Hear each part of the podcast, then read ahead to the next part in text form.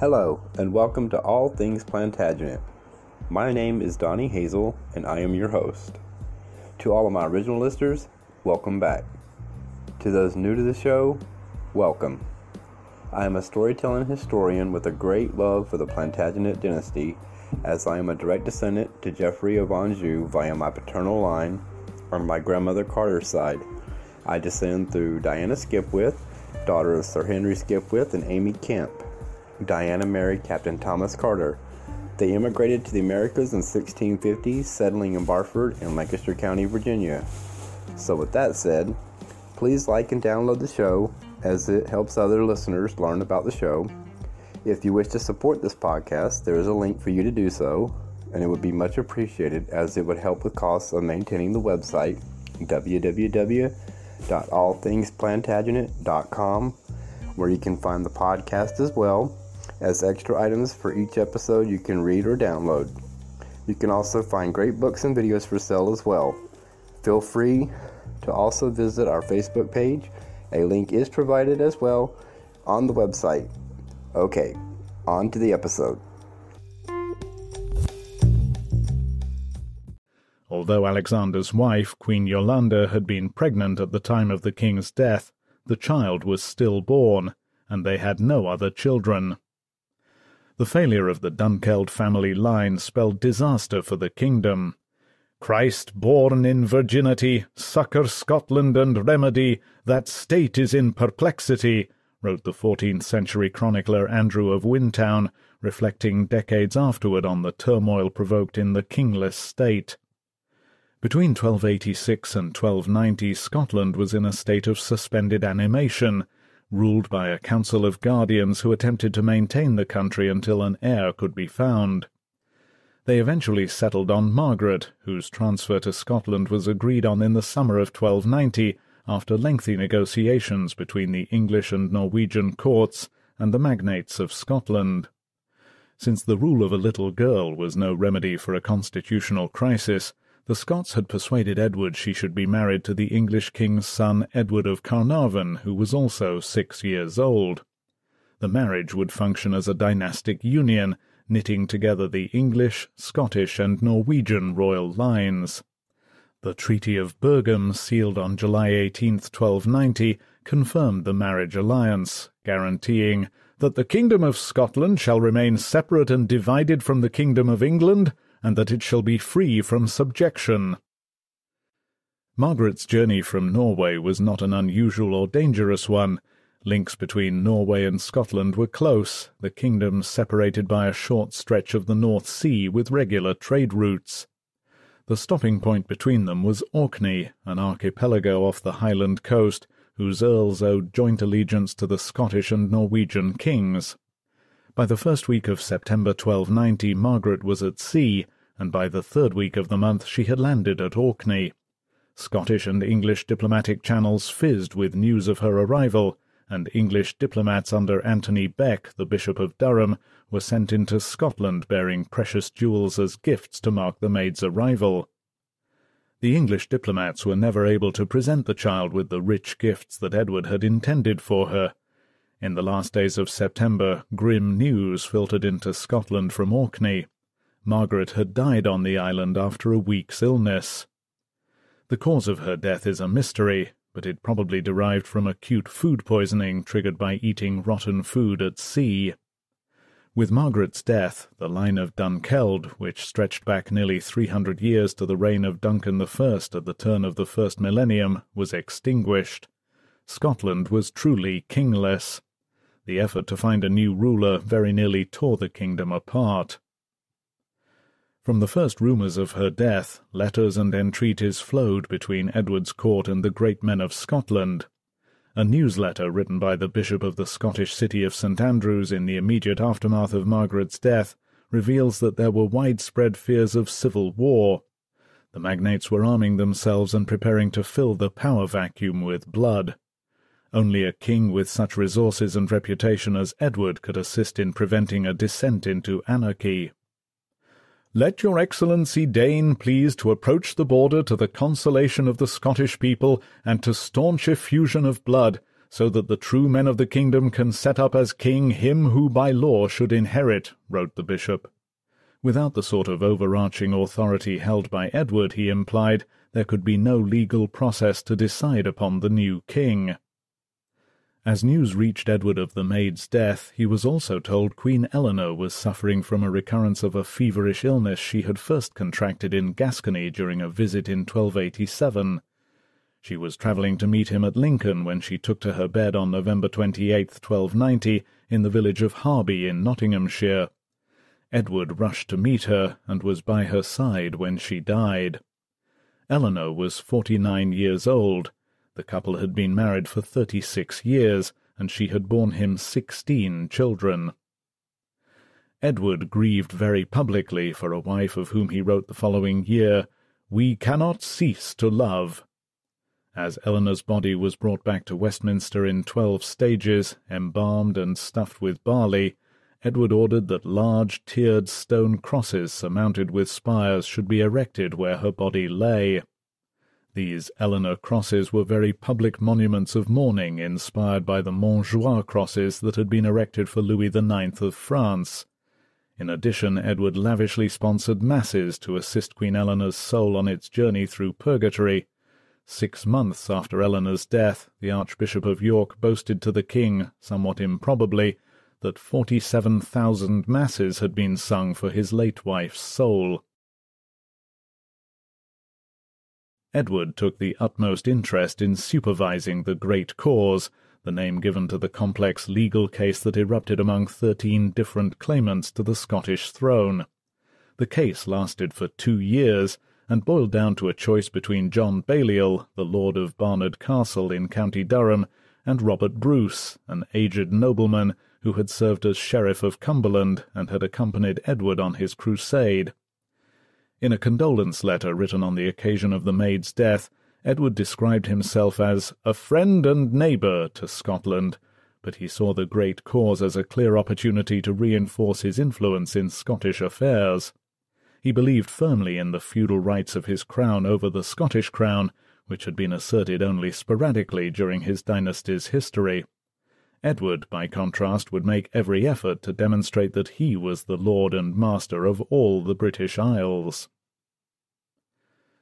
The legal case that eventually found in favour of John Balliol was labyrinthine.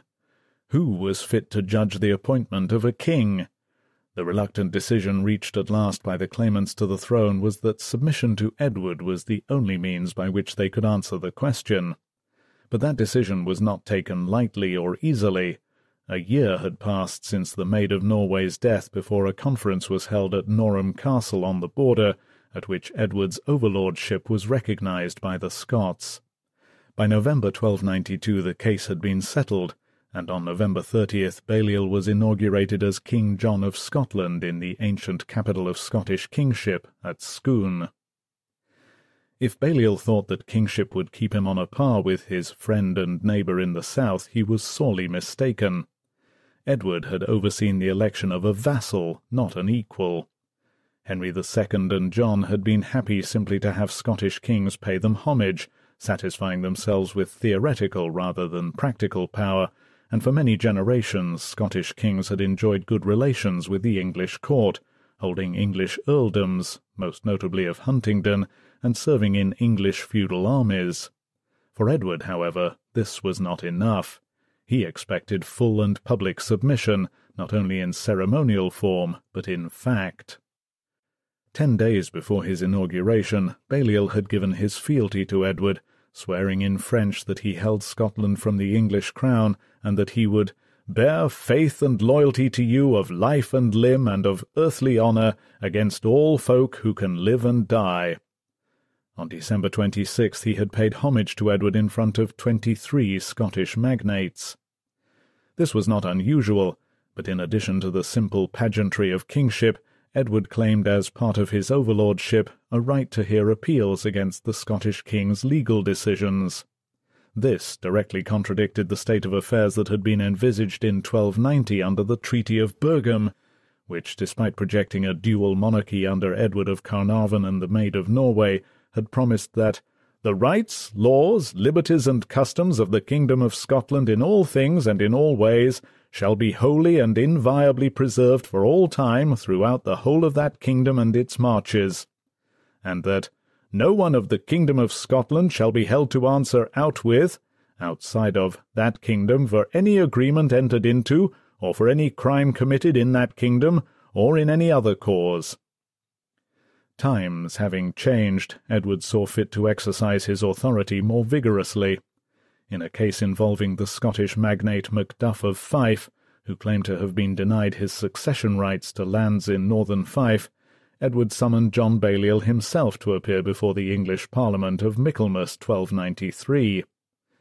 Balliol rejected the English Parliament's right to hear appeals from Scotland, but under threat from Edward he backed down, withdrew his protest, and renewed his homage. It was a humiliation from which Balliol never recovered. The vassal king and all who observed his kingship soon realized that with such a forceful neighbour as Edward, the Scottish monarchy was hollow indeed. Edward, however, was overreaching. It was all very well to stamp England's might on the kingdom of Scotland, but his uncompromising stance crushed Balliol between two irreconcilable positions. The Scottish king was expected to be a sop to Edward's Arthurian ambitions, while simultaneously standing up for the independence of the Scottish crown. The effect would ultimately be to destroy Balliol's kingship and drive the whole of Scotland into fierce opposition to the English.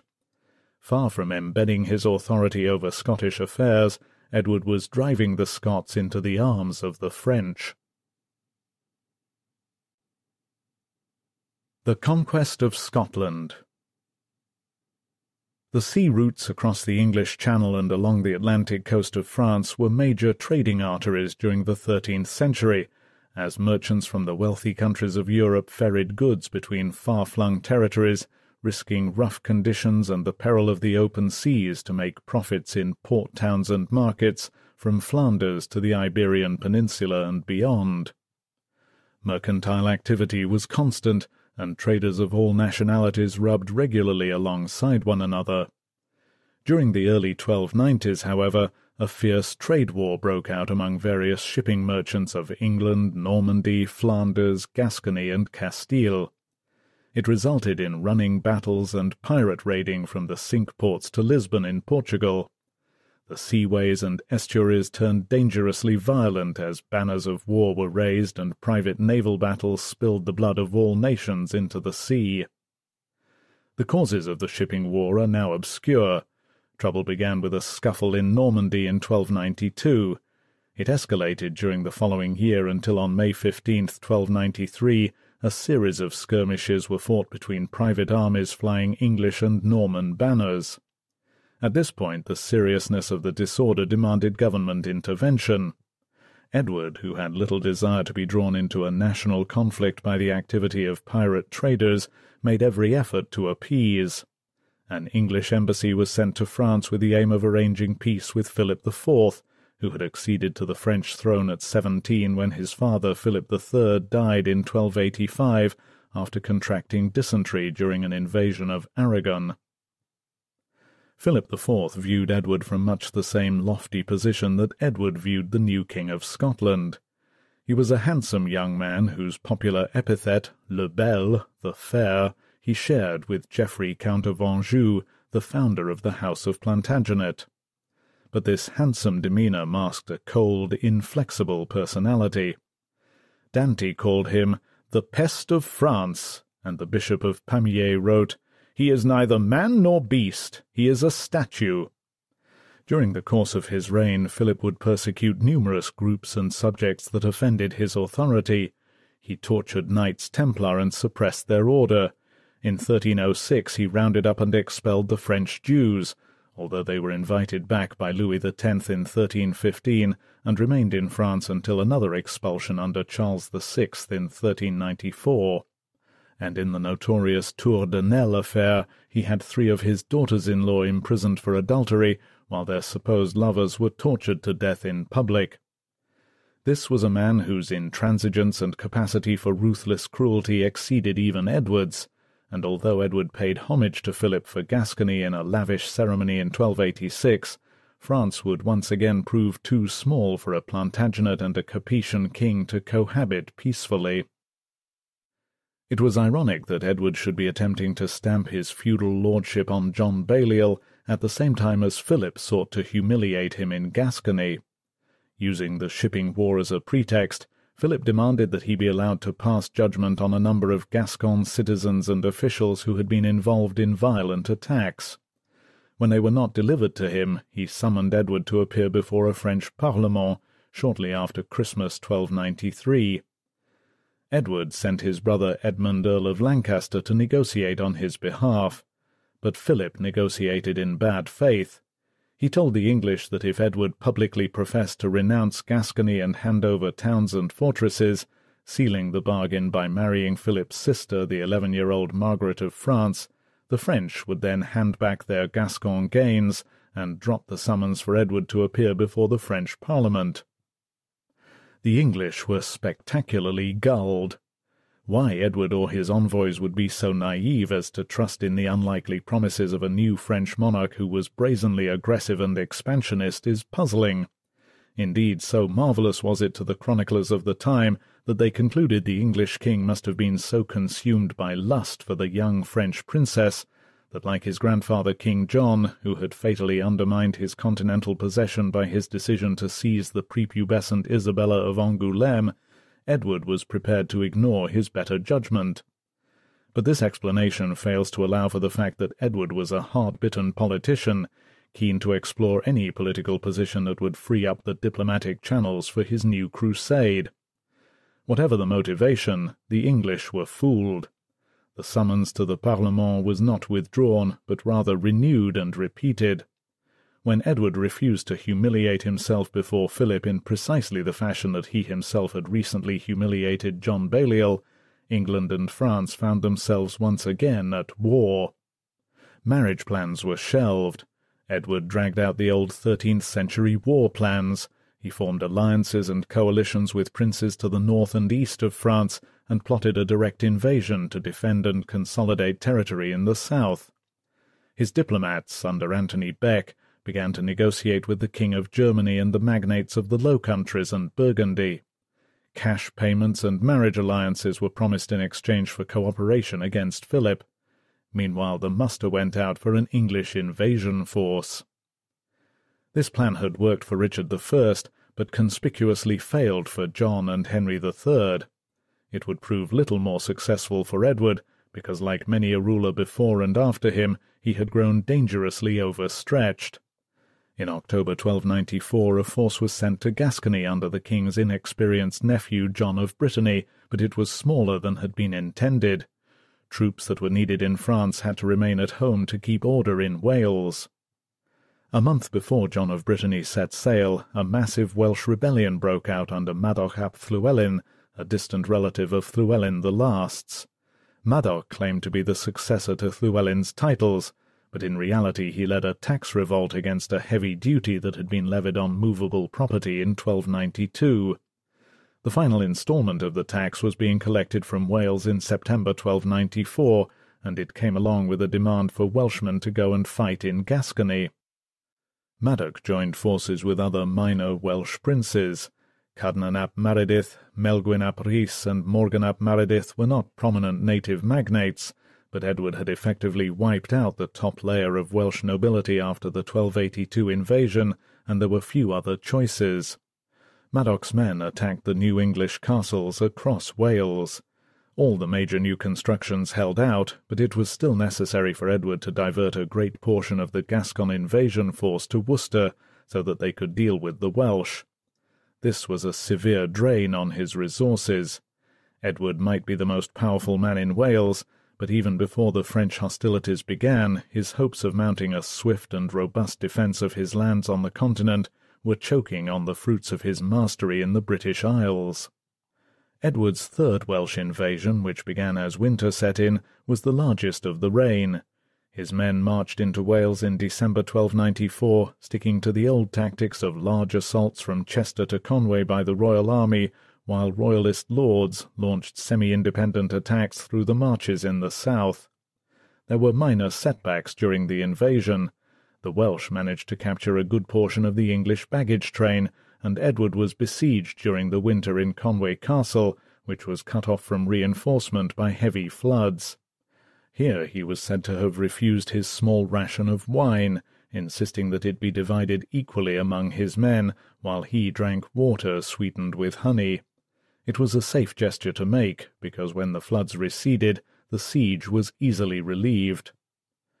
The spring brought victory for the English. On March 5th, troops commanded by the Earl of Warwick defeated Madoc's men in a battle at Maes Moydog. They were the best and bravest Welsh that anyone has seen, wrote one observer in a newsletter preserved in the Hagneby Chronicle but faced with an English war machine confident in its methods and secure in its infrastructure, they had little chance of succeeding. After Maes Moydog, Edward felt comfortable in venturing out from Conway to lead a tour of Wales. He mopped up the collapsing insurgency in a three-month journey around the Principality. By mid-June 1295, Wales had been subdued and the rebel leaders captured. Victory had once more come with very little serious opposition but Edward had been forced to spend in excess of £54,000 on the campaign, with a further £11,300 spent on building Beaumaris Castle on Anglesey between 1295 and 1300. He had also lost precious time in his war for Gascony. Time and money were now running pitifully short. Gascony desperately needed reinforcement, and the southern coast of England was attacked by French ships in August 1295, Dover was burned, and several people were killed. But when the king addressed his noblemen at Parliament in Westminster that month, he encountered a maddeningly familiar attitude. About a quarter of the English magnates declared themselves completely unwilling to serve the crown on an overseas invasion. The thirteenth century's great complaint rang out as loudly in 1295 as it had in 1214. Gascony was the king's business, not England's. Edward was furious. He imposed harsh financial sanctions against those who would not help him pay for the campaign in Gascony, and ordered a fleet of new fighting galleys to bolster his coastal defences. But panic was spreading. Rumours began to circulate that a full French invasion of England was already under way. A knight of the household, Thomas Turberville, was discovered to have been spying for the enemy. Watches were kept the length of the south coast from Kent to Cornwall, as anxious men and women scanned the horizons for the flags and sails of a French fleet come to destroy the realm.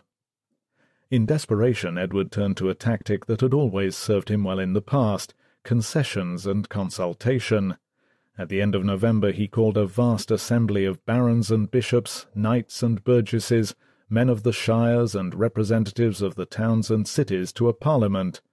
It was the largest political gathering Edward had convened since he had plotted the Welsh invasion, and he came in a conciliatory mood, promising that no one should end up out of pocket on account of campaigning with the king. The writs that summoned the men to what was much later called the Model Parliament appealed to a sense of national danger, the King of France, not satisfied with the treacherous invasion of Gascony, has prepared a mighty fleet and army for the purpose of invading England and wiping the English tongue from the face of the earth. The whole of England then was called upon to come protect the kingdom from the perfidious French. But by the time the country answered the king's summons and Parliament met, the Gascon cause had once again been overtaken by a crisis closer to home. No sooner had Edward restored his rule in Wales than his puppet king John Balliol was stripped of power in Scotland. War with France had once more to be postponed as Edward turned his attention elsewhere. The war with Scotland sprang from many causes. Chief among them was the king's pride. Edward's desire to put his mark on the affairs of the northern kingdom went a long way beyond the assertion of his legal right. As the muster for war in Gascony began in the summer of 1294, he had issued a summons to John Balliol and eighteen other Scottish magnates to provide feudal military service against the French. The war with Wales prevented the summons from taking effect, but it was another example of Edward's rigour in applying his royal rights in Scotland rather than allowing their simple theoretical existence. As Edward grew more belligerent, John Balliol's position in Scotland grew weaker, A man who could not resist Scotland's neighbour, the magnates concluded, was simply not a king. In 1295 they stripped Balliol of power and re-established a twelve-man council to rule the country in his name. It was a glaring failure on Edward's part not to realise that by bullying the Scottish king he would fatally undermine the entire office of Scottish kingship. Perhaps he really could not see the analogy between his treatment of Balliol and the demands being made on him by the French crown in Gascony. Edward's inability to empathise with the pressures brought to bear on his opponents was the cause of most of the rebellions and crises of his reign. In 1295 he managed to drive together two enemies that were to remain in each other's arms for the following 365 years.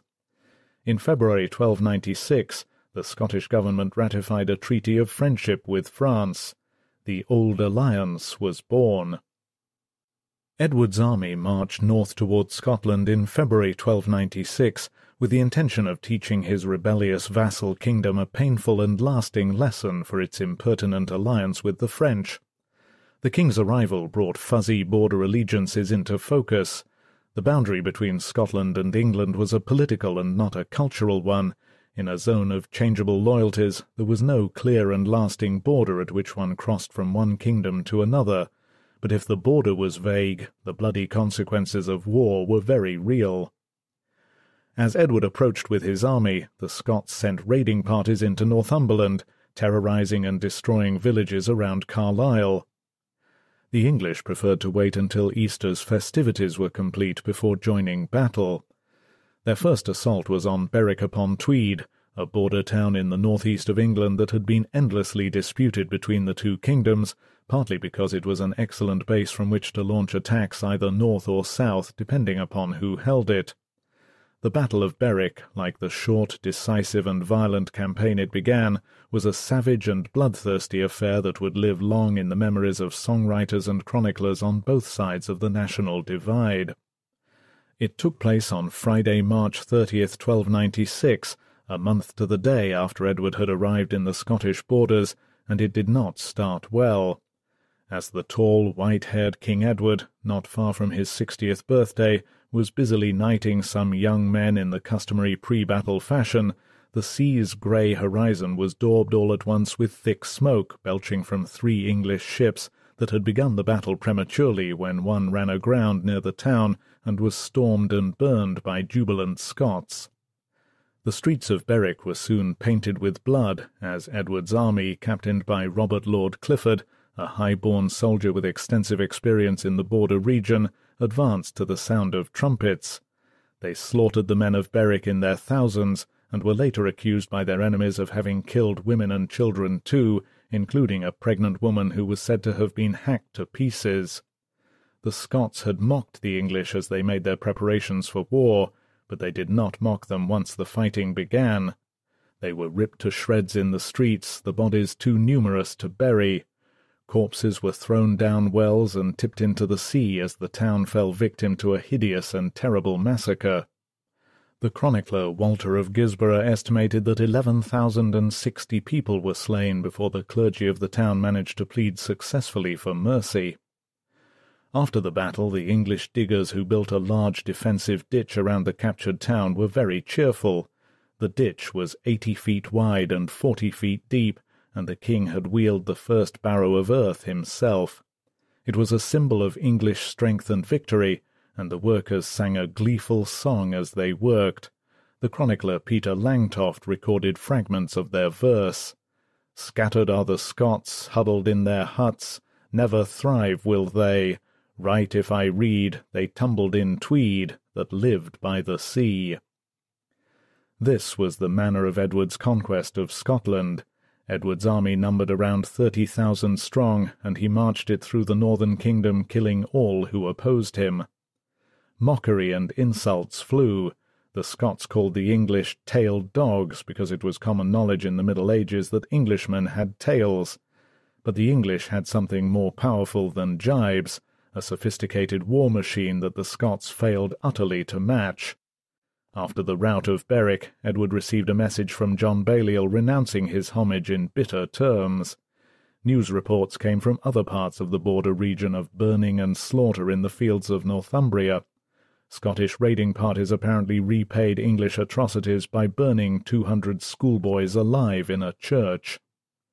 A point was fixed for the next engagement when three prominent Scottish earls seized the castle at Dunbar, an ancient stone fortification perched on a rocky outcrop on the east coast of Scotland that had been a castle site since Roman days.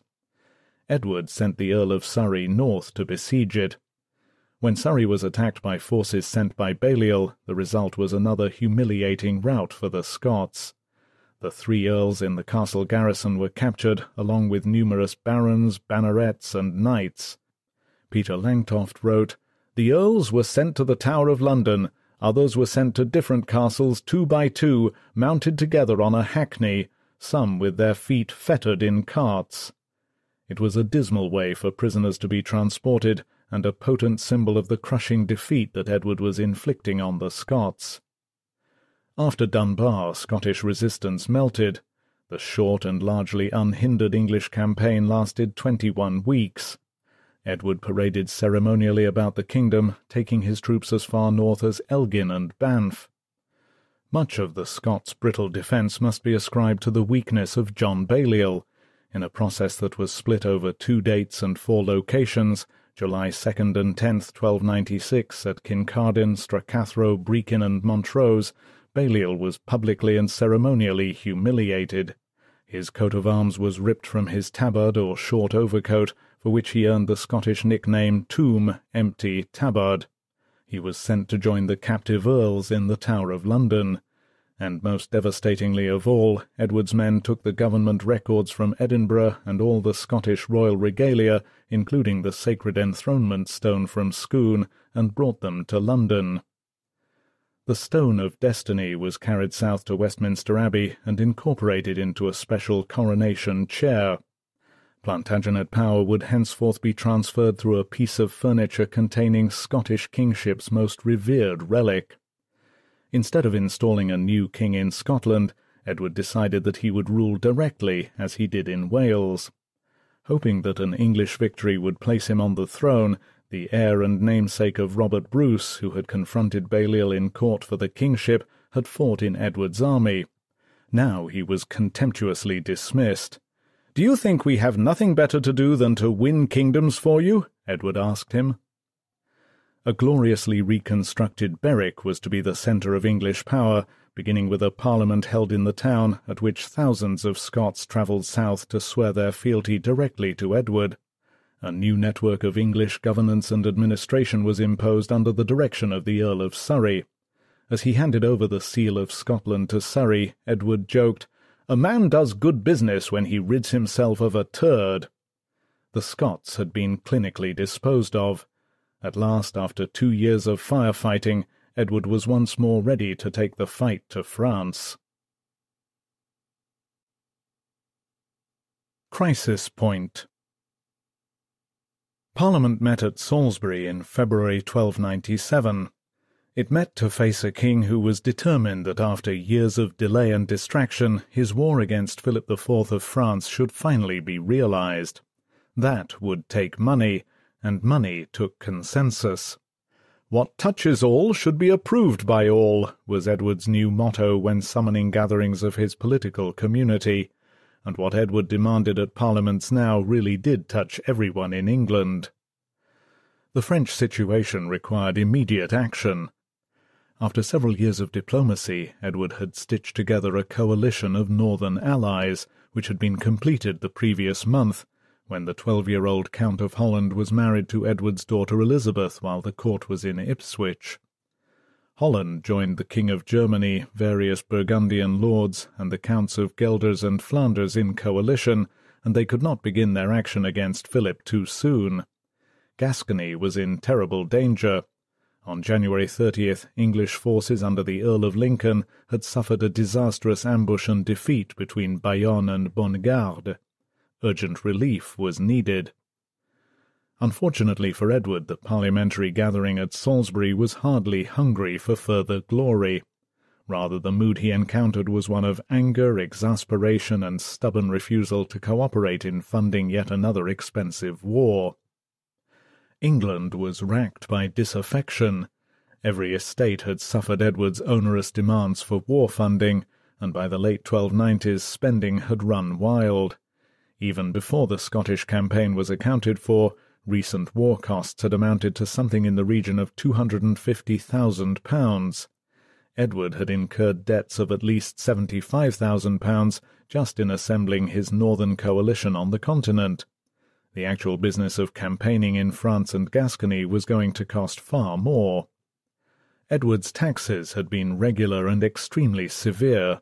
Massive customs duties, known popularly as the maltote, bad toll, were levied on wool, driving down the price paid by merchants to ordinary farmers and suppliers.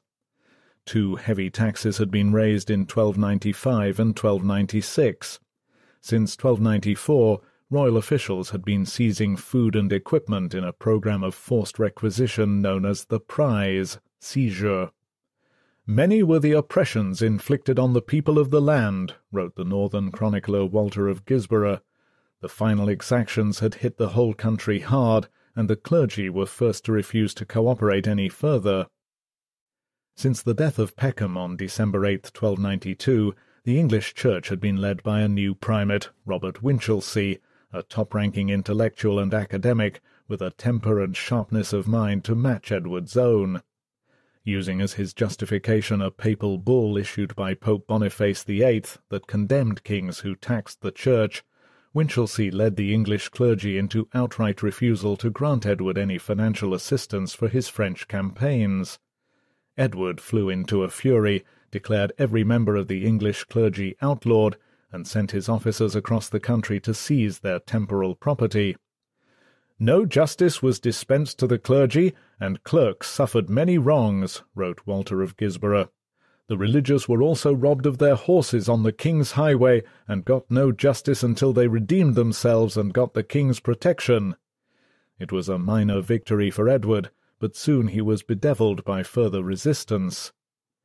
At the Salisbury Parliament, the king asked his magnates to fight in Gascony, while he led the campaign in northern France. His brother Edmund, who had led an English expedition to defend the southern duchy in early 1296, had died the previous summer. Edward intended to attack Philip from two points, and this necessarily required a division of his forces. It was a tactic that had been suggested twice before in 1294 and 1295, and on both occasions there had been pockets of discontent or refusal. Barons and knights could be persuaded to fight alongside the king, but to be sent to fight in a foreign land on their own was felt to be beyond both the call of duty and their legal obligation. In 1297 Edward was faced with mass desertion. Led by Roger Bigod, Earl of Norfolk and Marshal of England, the magnates put it to him that he had no right to demand feudal military service of them in Gascony when he himself intended to fight in northern France. Bigod's argument was particularly pertinent, because, as he pointed out, in his office of Earl Marshal, he was obliged to serve alongside the king, not independently of him. Walter of Guisborough recounted their exchange. With you will I gladly go, O king, in front of you in the first line of battle, as belongs to me by hereditary right, he said. You will go without me too, with the others, Edward replied. I am not bound, neither is it my will, O king, to march without you, said the earl, Enraged, the king burst out, so it is said, with these words, By God, O Earl, either you will go or you will hang. By the same oath, replied Norfolk, I will neither go nor hang. Bigod had touched the heart of the matter. For all the king's might and will, he was bound by his own law, which stated clearly that his barons were not obliged to serve without him. Edward was furious, and he pressed ahead with his attempts to send aid to Gascony and plan a campaign in northern France. He impounded clerical property and called in all debts owed him by the lay magnates. For their part, some of the clergy and four of the most important nobles, the Earls of Norfolk, Hereford, Arundel, and Warwick, dug in their heels and refused to cooperate with war preparations. Parliament broke up in March 1297 and was recalled to meet in Westminster in July. By then Edward had made peace with Archbishop Winchelsea and some of the earls. it was agreed that he could levy a tax in return for a reissue of the Magna Carta and the Charter of the Forest. On Sunday, July 14th, the king stood on a wooden stage outside Westminster Hall and spoke to large crowds of his subjects. He pleaded his case, acknowledged that he had made mistakes, but insisted that he acted only for the good of the country. The chronicler Peter Langtoft reports that he told his listeners, I am castle for you, and wall and house. Archbishop Winchelsea stood beside the king in tears as Edward proclaimed that he was going to France to fight and asked everyone present to swear allegiance to the thirteen-year-old Edward of Carnarvon in his absence. Not everyone was convinced.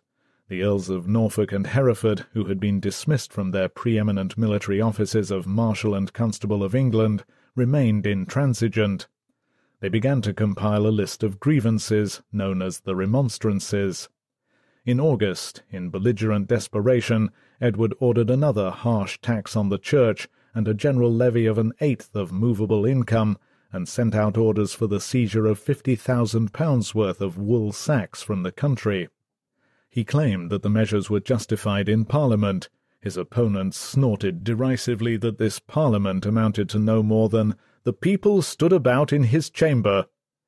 On August 22nd, the opposition earls burst into the exchequer at Westminster to forbid the collection either of wool or of the eighth, and they raged against a king who they said was tallaging them like serfs. The country was slipping rapidly towards civil war. With the realm seemingly on the brink of chaos, Edward left for the continent. It was an extraordinarily bold move, but he was not prepared to wait at home while Gascony slipped from his grasp.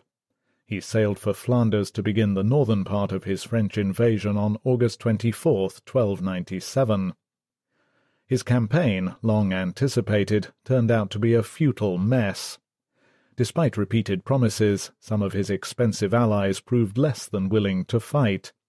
The King of Germany failed to send help, and Edward's sailors from East Anglia and the Cinque Ports proved happier to fight among themselves than to fight the enemy. Those Flemish allies who did play a part were defeated by Philip IV at the Battle of Veurne the week before Edward arrived. Soon after landing on the continent, Edward was pinned down in Ghent, where there were riots against his leadership. Not long after that, word came from the east that the King of Germany was abandoning the cause altogether. The coalition collapsed with all the speed, if not quite the same drama, as the unravelling of John's northern alliance at Bouvines more than eight decades before. It was expedient, as the autumn set in, to sue for peace. A truce was announced in October, and cemented with an agreement for a two-year suspension of hostilities at the end of January 1298. The peace with France might have heralded a much-needed period of stability and recovery from the demands of war, but once again events in Scotland intervened. While Edward was overseas, a rebellion had broken out against the Earl of Surrey's Berwick administration. On September 11, 1297, a rebel Scottish army had routed forces under Surrey's command at Stirling Bridge, a brilliantly chosen battle site about one hundred miles north of Berwick, at a crossing of the River Forth. Surrey's leadership had been panicked, lazy, and ineffectual. He and his men were undone by an army led by William Wallace, a common robber and brigand, but a genuine popular hero, who had dismissed English negotiators before the battle with the words, Go back and tell your people that we have not come for the benefit of peace, but are ready to fight, to avenge ourselves, and to free our kingdom. Wallace's arrival at the head of the Scottish rebellion in 1297 briefly united the kingdom of Scotland. Wallace was knighted by his countrymen and declared sole guardian of Scotland in the absence of John Balliol. He led a movement dedicated to fighting to the death for the cause of reclaiming Scottish kingship from the southern usurpers. Meanwhile, south of the border at York, Edward faced a May Parliament. In a spirit of reconciliation, he appeased the political community by promising inquests into ministerial abuse and agreeing to uphold the reissue of the charters that his son's regency government had granted the previous autumn. Edward issued the confirmation of the charters, sealed on October 10, 1297, after news had filtered south of Wallace's victory at Stirling Bridge. The confirmation restated both the Magna Carta and the Charter of the Forest, now both documents of legendary status, and added several new clauses, including the abolition of the maltote duty on wool and acceptance that any future tax might be taken only with the common assent of the realm. On the back of the confirmation, Edward's government had also agreed to stop treating the earls who had opposed him with his own deep-felt rancour and indignation. The May Parliament met in the midst of what was already a highly militarized situation in the north. The Exchequer had been moved north from London to York, and was distributing funds to muster an army of more than thirty thousand at Roxburgh. They marched at the end of June. Problems with supplies meant that there was more wine than food. Before long, the Welsh and English contingents in the infantry were fighting each other. Without the naval support they had enjoyed in Wales, the vast armed force marched hungry as it pushed north. All the while William Wallace lay low somewhere in the Scottish hills, falling back and destroying crops and supplies as he went, drawing the English deep into the Scottish interior, and waiting for his moment to confront them. Edward was on the verge of falling back to Edinburgh when he learned that Wallace was camped at Callendar Wood near Falkirk. He marched his army overnight to meet the Scots early in the morning of July 22, 1298. During a night spent in the open, the king's horse trampled him and broke two of his ribs. It was a painful reminder of the unpredictability of battle. Anthony Beck held a morning mass as dawn's weak light broke on a misty battlefield. Across a patch of boggy ground they saw the Scots arrayed for battle before Callendar Wood in highly defensive formation. Wallace had his men in four schiltrums, hedgehog formations with long spears bristling outward. Battle was destined to be fierce and bloody. Edward attacked the Scots from two directions, splitting his battalions around the bogland in front. The Earls of Norfolk, Hereford, and Lincoln led an attack from the west, while Anthony Beck struck from the east. The Scottish cavalry, not incorporated in the schiltrums, fled the battle. Meanwhile the English split the schiltrums open by firing arrows and crossbow bolts and throwing stones. Once the formations were broken, the Scottish defence disintegrated, and a fearful rout followed. As many as two thousand infantry were killed on the English side. Slaughter rained down upon the Scots. The battle was a humiliation for William Wallace, badly denting his military reputation. But the escape of the entire Scottish nobility, as well as of Wallace himself, meant that despite the rivers of blood that fed the bog at Callendar Wood, it could not be counted alongside Dunbar as a total victory for the English. Weak, hungry, diseased, and divided, Edward's army was in no condition to keep the field. Tensions, which were exacerbated by Edward's division of captured Scottish estates, still existed between the king and the Earls of Norfolk and Hereford.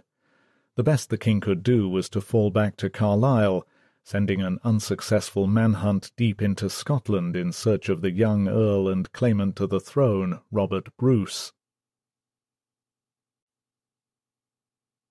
Relapse Edward at sixty years old was tall and imposing, and all the more striking once his dark blonde wavy hair had turned white.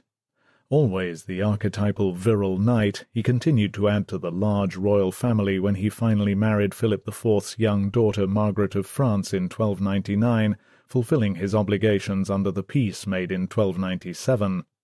The seventeen-year-old Margaret became the first French Queen of England, and she was a good companion for the energetic king.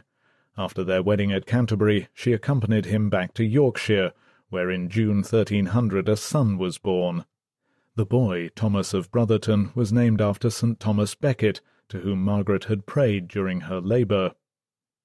A vast household was set up for Thomas and his brother Edmund of Woodstock, who was born the following summer. In keeping with the Queen's extravagant love of fashion and jewels, the princes grew up in elaborate finery. As babies they slept in ornate cradles, draped in scarlet and blue. More than fifty servants attended their household, where they ate and lived well, learning the arts of noble life in the most luxurious surroundings that a doting old man, who had fathered fourteen times before, and an enthusiastic young woman with a feel for the extravagances of European aristocracy could provide.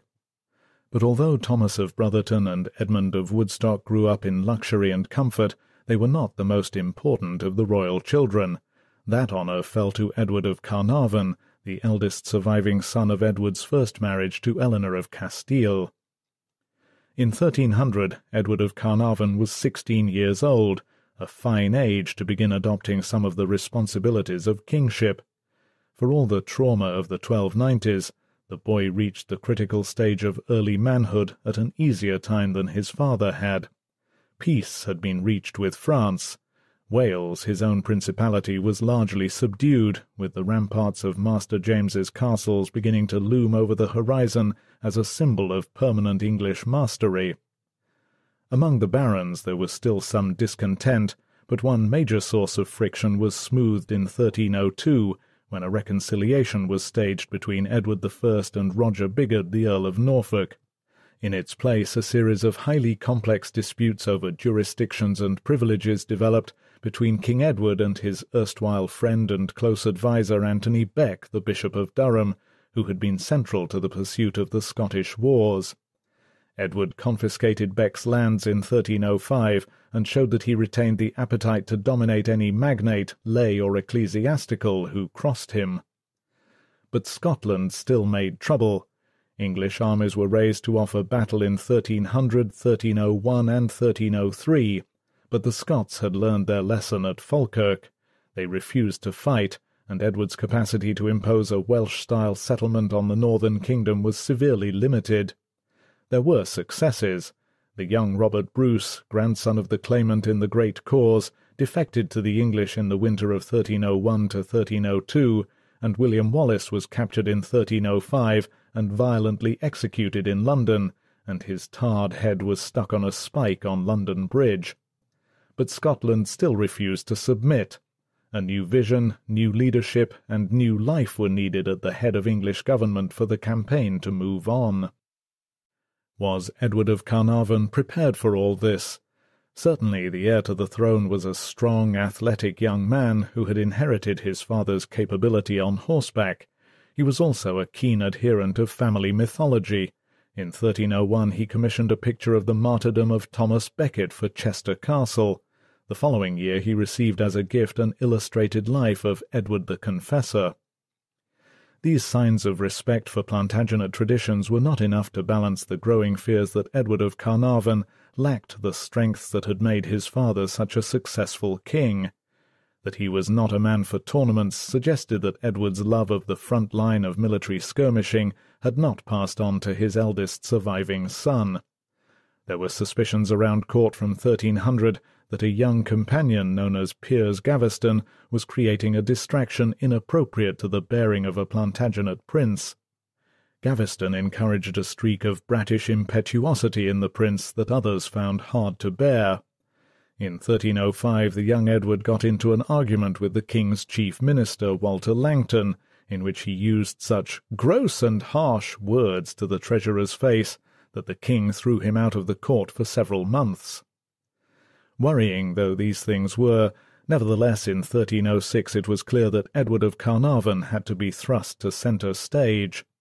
Uproar broke out once again in the northern kingdom, this time occasioned by the vicious murder of John Comyn, the Lord of Badenoch and erstwhile guardian of Scotland, who was stabbed to death in front of the altar at the Franciscan church in Dumfries. The murderer was none other than Robert Bruce.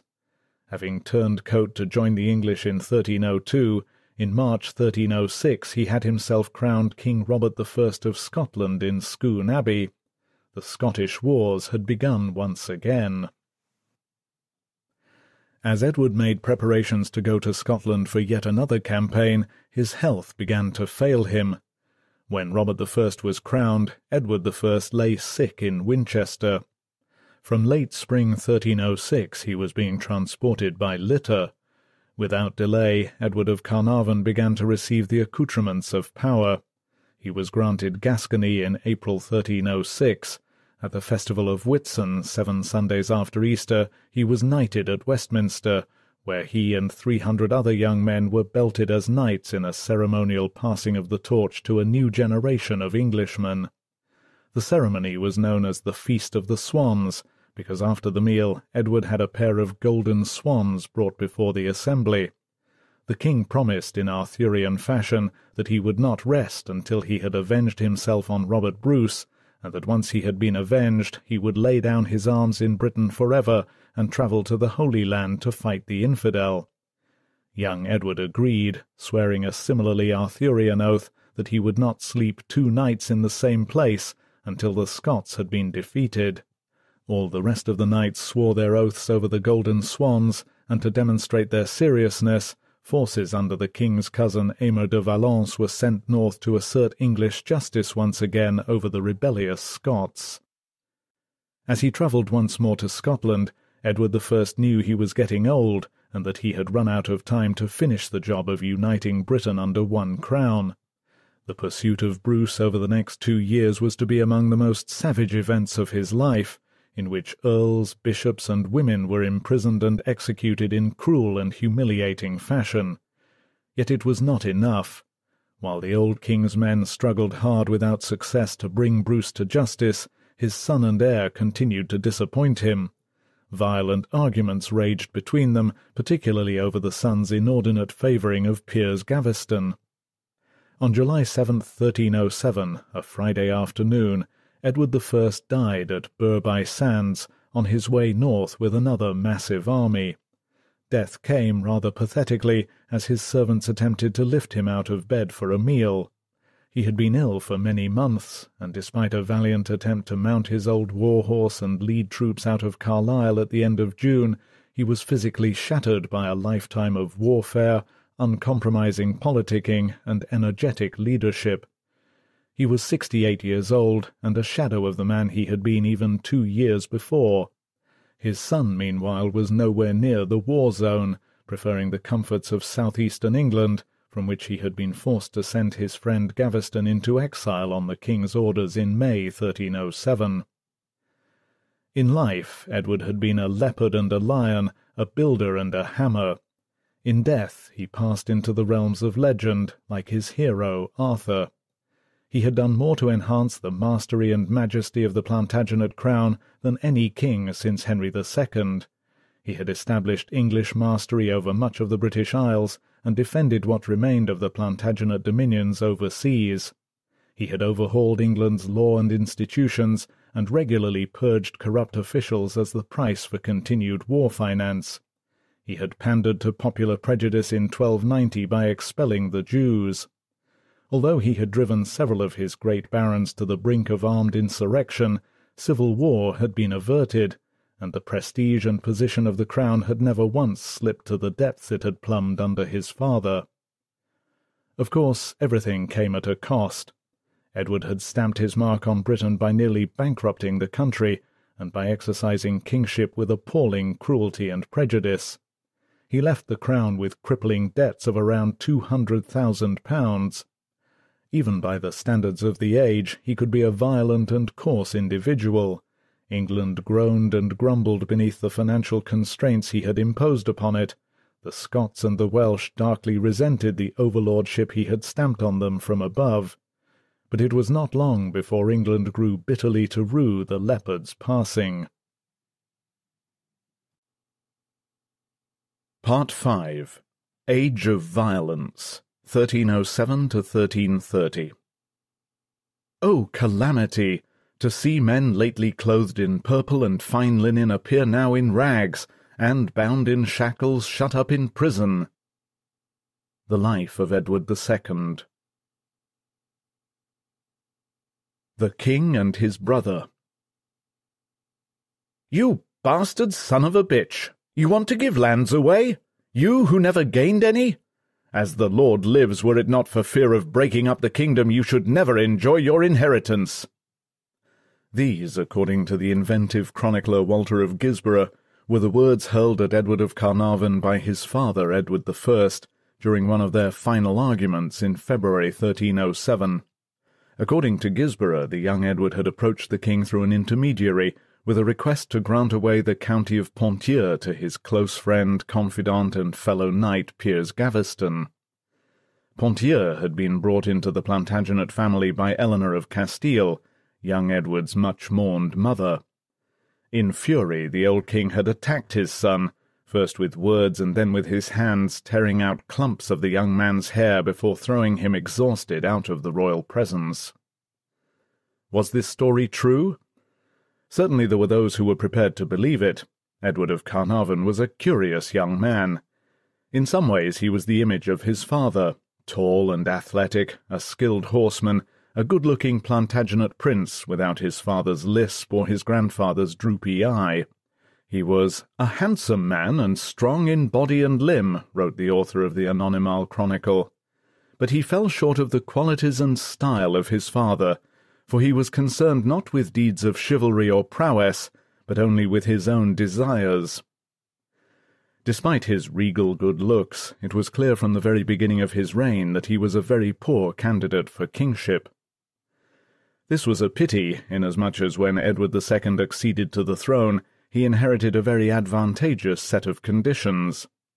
His father's two most troublesome noblemen, the Earls of Norfolk and Hereford, had recently died. The greatest remaining earls, Thomas Earl of Lancaster and Gilbert Earl of Gloucester, were Edward's cousin and nephew respectively. Archbishop Winchelsea of Canterbury was exiled as a result of a dispute with Edward I in 1306, and Walter Langton, the royal treasurer with whom Edward had clashed the previous year, was swiftly fired, deprived of his lands, and imprisoned. There was an imposing debt of around two hundred thousand